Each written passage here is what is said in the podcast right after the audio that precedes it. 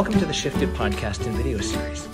Each week, we talk to classroom teachers about how their teaching and learning has shifted since the onset of the global pandemic. We delve into classroom practices, daily routines, structures and schedules, digital tips, tools, and tricks that you can use in your classroom right away. Welcome to the Shifted podcast and video series. My name is John Hamlin. I work with the Greater Victoria School District here in beautiful Victoria, British Columbia, the capital of our province and home to the Lekwungen-speaking people, the Songhees and Esquimalt Nation, upon whose land we live, we learn, we work, we play, and we podcast. This is episode 7 of the Shifted Podcast. On this episode, we're talking with Lisa Green, a secondary English language arts and Spanish teacher from Oak Bay High School. Lisa will be walking us through a number of the digital platforms that she is using to maintain engagement with her students in a remote learning environment. She'll also be walking us through a platform called Yabla that she discovered with her Spanish students last year. Based on the success Lisa had with Yabla and a number of other folks that have tried this out in our district with very positive feedback and reviews, we've gone ahead and organized a one-year district trial license for Yabla in our secondary schools. And I'm pleased to announce that Yabla is now available for all of our modern language, French and Spanish teachers and our ELL teachers to engage their students with. In addition to that, because Yabla falls under our FIPA privacy legislation, we've set up Yabla in the informed consent student portal that students now have access to so they can provide an informed consent for their data to be used and shared with the Yabla platform. I'm going to include more info about that in the links below, including a link to our Yabla support page that we've developed on our district learning site.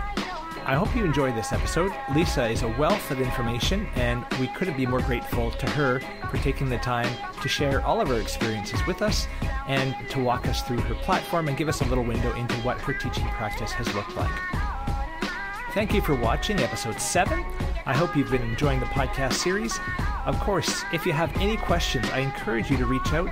You can find my contact email in our district email search, or you can access us online at our new website, shift-ed.ca, or you can go to our Anchor FM page and leave us a voicemail that we can include in a future episode. Thank you for watching. Thank you for listening. I hope you enjoy the show. Take care. So good afternoon. This afternoon, we're having a conversation with Lisa Green, languages teacher from Oak Bay High School. And this Zoom conversation is beaming to you live and direct from the lands of the Lekwungen-speaking people, the Songhees and Esquimalt Nation. Lisa, thank you so much for your time this afternoon to chat. Thanks, John. Thanks for having me. And I know you've been quite active and engaged with other digital platforms pre-COVID, but certainly during this remote learning period, those platforms have become ever so important to maintaining communication with your class. So I'm hoping you can talk to us a little bit about which digital tools, tips and tricks you've been using to navigate the landscape in this remote learning period. Yeah, for sure. Okay. I'll try and talk slow because I know that some of us are just learning a lot of these things, and I have a habit of talking a little bit fast when I'm showing people how to use things on here. So just like, John, slow me down. I'll write in the chat too if you're going too fast. Okay, yeah, so slow me down when you need to. But I think like others, when the online learning started happening, it was more of a how do I keep track and help the students keep track of all of the classes they'll have and all of the assignments, and just knowing, you know, with all teachers kind of bombarding them with emails and different things, it was how do we keep students on track and not get too lost within the portal of the internet and with all the links. So I'm just going to show a few things that I did that were helpful and that students, their feedback came back that was really helpful for them as well, and a few other teachers started using. So I will, do I screen share you? Yeah, I hit it? Should be good to go. So I'll start first with just most teachers are pretty accustomed to using Google Classroom now, and, you know, here's what an assignment, what a student would get, and it, obviously you kind of see down below here the PDF or the links for the things, but again, I just thought this might be a bit overwhelming with information, and for students to have a one-stop shop where they can know what is it I actually need to do and kind of check it off and know that they've done it beyond just the classroom. So I created a doc in the first week that looked like this, and can see the date and week one, so it was very clear, this was week one of online learning. And then I kind of said, here is the assignment for the week. I provided links within the doc to the assignment, so it was easy for students to kind of go there, as well as it being attached in the classroom, so there was no reason why they shouldn't have been able to find the assignment. Yabla, which I will share in a second, Duolingo, which has been helpful for online as well. I think their platform could be better with languages if there's other teachers out there who've tried it. And then a couple bonus workouts, because I call them workouts with my classes, but different things they could be doing, especially for those students who I think were really quick to get things done and maybe were like, I'm a bit bored and I wanted more to do. So I just kind of provided, you don't have to, like I said, but if you've done it, to show me. So this is, I had students, this was a shared document with edit access from everyone in the class. And I did put students' names here for students to come on, say, oh, yeah, I've done the first assignment, it's done, and then just highlight it to let me know that it got, you know, complete, and to go through, and then I could easily see, are students engaging with online learning? How much are they getting done? As you can see, almost all the class managed to finish the first two, which were the definite assigned activities. The rest were kind of bonus, but some are, you know, going on to do the bonus activities. So this little interface became really helpful, and students got very used to it, and they knew that when they completed something to go on and do this. I have heard from other teachers, there's some concern just about, you know, including student names here, that other students might feel like they're not getting enough done. I kind of feel there's an accountability factor that gets students going with seeing, you know, others are doing it, so maybe I should jump on as well. But if that's the case and you feel it's a little more comfortable to include student numbers, I'm going to show a different doc, and you can do student numbers as opposed to student names for that as well. So this was just something that I started doing that became really helpful for me, as far as keeping things organized for the students, and it was easy for me to log on and see where students are at. And obviously I was able to double check that these assignments were done. So even if a student said, yeah, I actually did my Yabla assignments, I was able to check Yabla and see, you didn't. So I could catch them pretty quickly and hold them accountable. I advanced this into my English class, and instead of just doing a weekly thing, it was overall assignment. So assignments that were assigned throughout the online learning. So same kind of idea. This one, again, this is just an example. Yeah. But this is student numbers down below here. And just kind of say, okay, assignment one is due May 14th. And I provided a link in the assignment to the Google form. So a student really couldn't get lost in doing this. I did a lot actually within Classroom in the Google Forms. So I could like embed the videos and go through this. But this way, as the assignments go, students can kind of go, oh, I missed, you know, week three assignment, I should do that one. So overall, again, that's a nice, easy place. If they had, you know, what am I missing in English? It was nice and easy for them to go in here and see it, also for me. And then you could just keep adding. I think for those of you who might not have seen this, but of course you can click on, and I could just do insert column, right, to add in my next new assignment as we go. Yeah, and certainly it's a good way to keep yourself organized, and certainly, it's, you know, simple and straightforward. And I guess another workaround to avoid that, you know, spotlight on the kid that's not performing necessarily might be to create an individualized one of those, and then assign this document to students in Google Classroom, and then have it come out. So each student would have their own personalized one of those that they could do as well. That's just, it'll make more work for you to then have to check in on each student individual one, but yeah, just another option, I guess. That was the thing. It was mostly just so I could, you know, we were being asked a lot as teachers to kind of keep track of students who wasn't partaking in online learning. And so this is an easy way to kind of see if a student, not only were they not handing things in, but, you know, it's very clear. It's almost an attendance in itself about who's not taking part in online learning. So it became kind of an easy way of doing that. But I actually found that, you know, and I think it helps students to kind of see others are doing this, so I should get it done, instead of the opposite. What would you say your engagement rate was like for all your students? You know, just if you could just guess a percentage. I think it started strong. I mean, I think it started in most of my classes around that 85 to 90% engagement. Some were 100 at the start, and then it really started to peter off towards the end of the school year, which was not surprising. And I think, you know, Spanish is kind of that elective course, and even English sometimes gets pushed down to the side with science and math. So I found that most students were kind of letting me know they were overwhelmed with other subject areas, and they were kind of letting these ones go. And or I was having to phone and talk to some, and they just we're just done. Wasn't at the top of the priority list. No. Year. Yeah. No. So I would say it started very, the engagement rate started much stronger than it finished, for sure. It's a little siesta on the Spanish class at the end of the term. Yeah. I'll edit that part out. And I'll show just a couple other things for Spanish that really help. So I really love Google Slides. I think Google Slides offer so much. I prefer Slides to Docs just because of the editing ability within Slides. Mm. And in the Slides for Spanish, you know, I would do a little vocab. I'll definitely keep this up going into next year for sure. It's nice to have this online anyways. But, you know, I'd have this little vocab Google Slides that I would share with all students. And I built this so it would just take them through the vocabulary of the unit. Fun little slides for them to see. A video for them to watch, which is another reason why I like Slides more, because in Docs it doesn't link like that. You can't put it in unless you embed it, and it doesn't look the same way. Right. But then what was really handy is this becomes, when students actually play this, if they were to play it on their phone, it becomes like a flashcard. So I'll just present.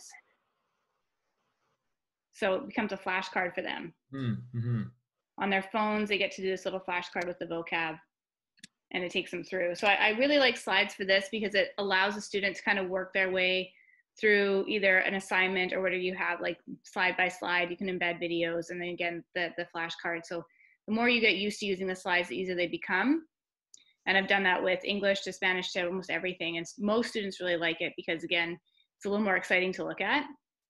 And then this was really handy, and some teachers did not know this function existed. But in my, in this, where I might have said my assignment was to go over the vocabulary slide and review the vocabulary slides, students would say they check that, well, yeah, I've gone over the vocab slides. I would later maybe give an assessment just to make sure they had. But I can also check to see, did you really? This little handy arrow up here in the corner, which I didn't know what it did before. You can click on viewers. So when I were to click on my Spanish 10 class, I can go down and I can actually see who has opened it and when. Mm. And I can see who hasn't as well. So it was really handy. John, I'm not sure if you'll be able to show that or not. And I know student names are there. That's but it okay. was really I can handy. I know they've signed releases, but it was super handy to see if they've actually opened it and engaged with it. And that little, you know, funky arrow is in Docs and in Slides. And since teachers know that that's there, you can see if a student has actually opened that slide. So if a student has said they hadn't seen it, you can actually catch them on it if they have or not, which I think is great to see as well. The accountability arrow. Absolutely. Yeah, that's what we'll call it, the accountability arrow. And then also just within Slides, I did the same thing within a grammar. So that was vocab, but then I might have gone to grammar and done something really similar here and embedded lots of little grammar videos. So again, for online learning, I can't be sitting beside the students walking them through. So trying to find and source out these videos to keep them engaged was a big part of this. But I have this going in the future. So even in class, we'll be able to walk through this, and then I can always attach it in Classroom, and they always will have access to it. So that's why I really like Slides, because you can, it takes a little bit of time to build, but once you have it, it'll be there for good. Yeah. So like, I can't highlight enough that Google Slides is a way to go, I think, with a lot of courses, but definitely with languages. That video embed was really important. And then the other side of Slides, I mean, this slide was just a share with the class. They're not allowed to edit it. They can only see it. But of course, you could always assign slides that students are working on individually as a full assignment and then handing back, or make it so every student in the class is working on the same assignment. And so this was a Spanish artist project, and I had all students working on the same Google slide. So they all had access to the same slideshow. They were all assigned different artists. And then, as you can see, they were allowed 3 to 4 slides, and I created that first, and they could decorate them. The criteria was that they had to make them artistic, they had to decorate them, the information they had to include. But in this became its own lesson in itself.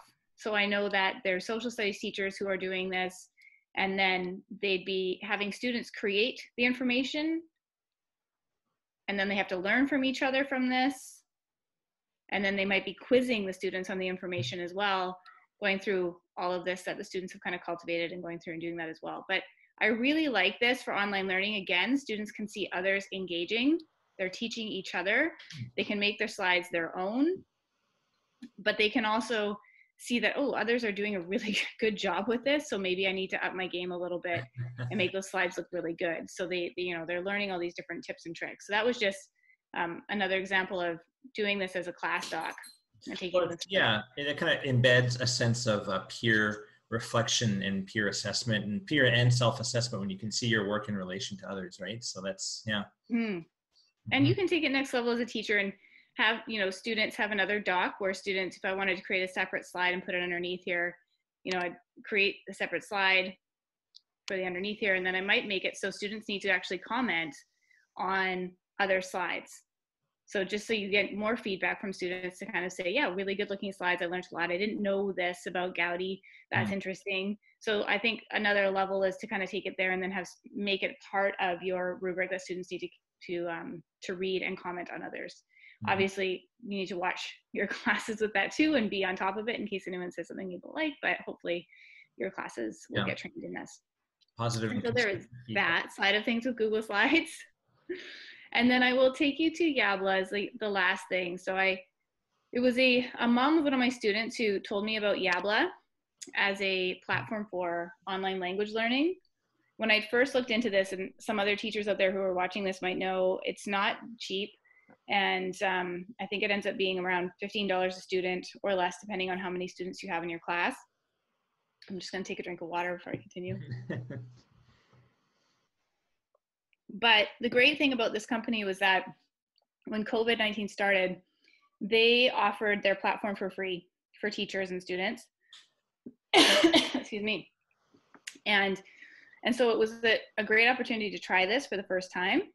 And I don't know if I will ever go back. I love it. You know that, John. I think this is a fantastic platform, and I'm just going to show you why I really love it. So this, if I move this little to here. So I have my teacher, I'm signed up. This is my Spanish, what I can look for Spanish videos in here, and I can post. And basically the idea behind Yabla is that students watch videos, listen to Spanish speakers, music, education. They also have lots of videos that might supplement your vocab lessons or your grammar lessons. And then students have to engage with them. So the listening component that they might be missing a lot of in class, they'll be getting online. And the best part of this, what I really like, is the platform that teachers will see, the kind of the grid, the class grid. But I'll just show you real quick as an example. These videos have just been uploaded. They're new. So this would say, you know, gives you the title. This is a music video. And then it would say difficulty level right here. So I know that this is an intermediate level. So this would probably be more my Spanish 10, 11s. This is advanced, so Spanish 12s. So I know going into it what kind of like level I'd be looking for. And some Spanish teachers, again, will probably know Extra and Español is this video series our students engage with, but all these different things. And they have cultural elements. So I'm just gonna use this as an example. And I haven't watched this video yet, but if I were to click on this one to watch it. Hola, ¿qué tal? Me llamo Fermín y ahora mismo estoy preparando una maleta para hacer un viaje a San Sebastián. El motivo de mi viaje. So you'll see, you get the video going. I've seen what the students will see. You've got the Spanish up top. You have the English on the bottom. You can take off the English if you don't want students to see that, but it's very helpful for them to see it. Yeah. And this goes throughout the whole video. But then they've got this little game. So this is what the teacher sees. So I can assign a multiple choice. So as the students are watching the video. Y ahora mismo estoy preparando una maleta para hacer un viaje a San Sebastián. So I have to click. Para hacer un viaje a San Sebastián. So they have to listen, Hola, click on it, oops, just a sec. And they get points. So it makes it a bit of a game. They have fill in the blank games for this, so it takes it to kind of next level. Now they got to actually type out the word. Full scribing for those senior students. This is new for them, but they do a comprehension section. So the comprehension one I really Hola, like. ¿Qué tal? Me llamo Fermín y ahora mismo estoy preparando una maleta para hacer un viaje a San Sebastián. El motivo de mi viaje es que el próximo 20... So they have to watch the whole video, and then they have to... Stop him, thanks. They have to watch the whole video, and then they have to do that comprehension, kind of multiple choice. And I can assign how many questions they need to get right on that one. So again, all of these videos, they're fairly short. I would say most of them run from 2.5 minutes. The longest video I've seen is around 5. And so it's the level for student engagement is not huge. They could, you know, it's little tiny chunks, and I might assign 4 or 5 videos a week for them to get through. And of course, I almost always put a music video in to get students engaged, sometimes 2. They've got cartoons, a cartoon series for students to watch. But yeah, just so many kind of videos that you can kind of do it. And if I wanted to say, let's say I was interested in Cuba, maybe I'm going to look at what videos here are offered specifically focusing on Cuba or Cuban culture. And I might do to add that in extra. And then this is the great part for teachers. So my classes, my Spanish 10 class. So when I want to go in to see our students engaging with this platform, you can see none have right now because we stopped before June 16th. But if I wanted to go the past 10 weeks, generate report, I can see all of my students' names here. I can see which students have engaged, how many videos they've watched. You can see up here, they've watched 6 videos. They've watched maybe 9 times. So they've actually watched some videos more than once and gone through them for 9 completions. They've got multiple choice points, fill in the blank points, vocabulary review points, and they've got some video completion now because I assign points for completing videos to the full length. So I can see a really nice easy grid of students engaging with these activities. And because it's point-based, students really like it. So each week I was just assigning point leaders, my top 5 for the class. And even though I'm assigning certain activities, if students do more on their own, they can get more points. So it became a really great platform. And I would definitely say the #1 thing that I got from students on, you know, how was online learning was they really engaged with Yabla. They liked it a lot. So that was handy. And that's also why I really like it for next year, because it was just one of those platforms that became really handy. And as a teacher going forward, no matter what we do, so I'll just sit back to my classes. You can see all my classes here and have students kind of sign in. So that was Yabla. So that was going to be actually one of my next questions for you was, you know, assuming, you know, at some point in the future, we'll be back to our normal operations. Which of the, I guess Yabla is one of them, but are there any other new tips or tricks or tools that you've picked up over the last couple months that you'll definitely be carrying forward even back into the regular face-to-face instructional model? Beyond the Google Classroom? Yeah, anything that we haven't discussed potentially. I mean, Duolingo is another one. It's another great one for students. A lot of them have it on their phone already. They have a class option on Duolingo, but it's the interface isn't great. I think they need to do a little bit of work with that. Maybe they will based on all this. If students have a personal account, it kind of messes with their other one. So that's one. But in languages, that's probably the only thing I've seen for online that I've used personally, because I think kind of, and I think other teachers would agree, like when you find one that works, stop looking for the moment, because we just get overwhelmed, right? Yeah. Everything seems to be great, and we keep looking. When you find one that really works for you, I know there's Señor Wooly. My colleague really likes Señor Wooly, and it's a great platform as well. And it also has a subscription, but it's not very expensive.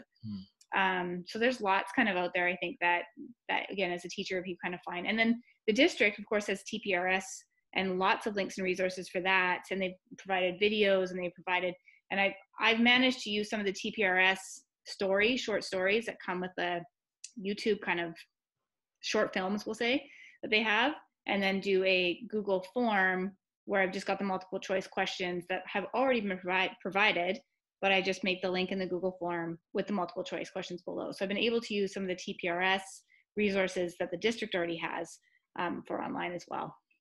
Awesome. Yeah. Thank you so much. So any last thoughts or tips or tricks or suggestions you'd like to share out to languages or English teachers before we wrap up?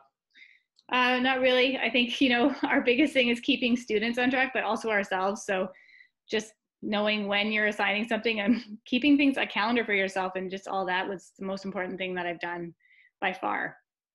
Awesome. Thank you so much for your time, Lisa. I really appreciate it. Yeah, you're welcome, John. Thanks for having me. Take care.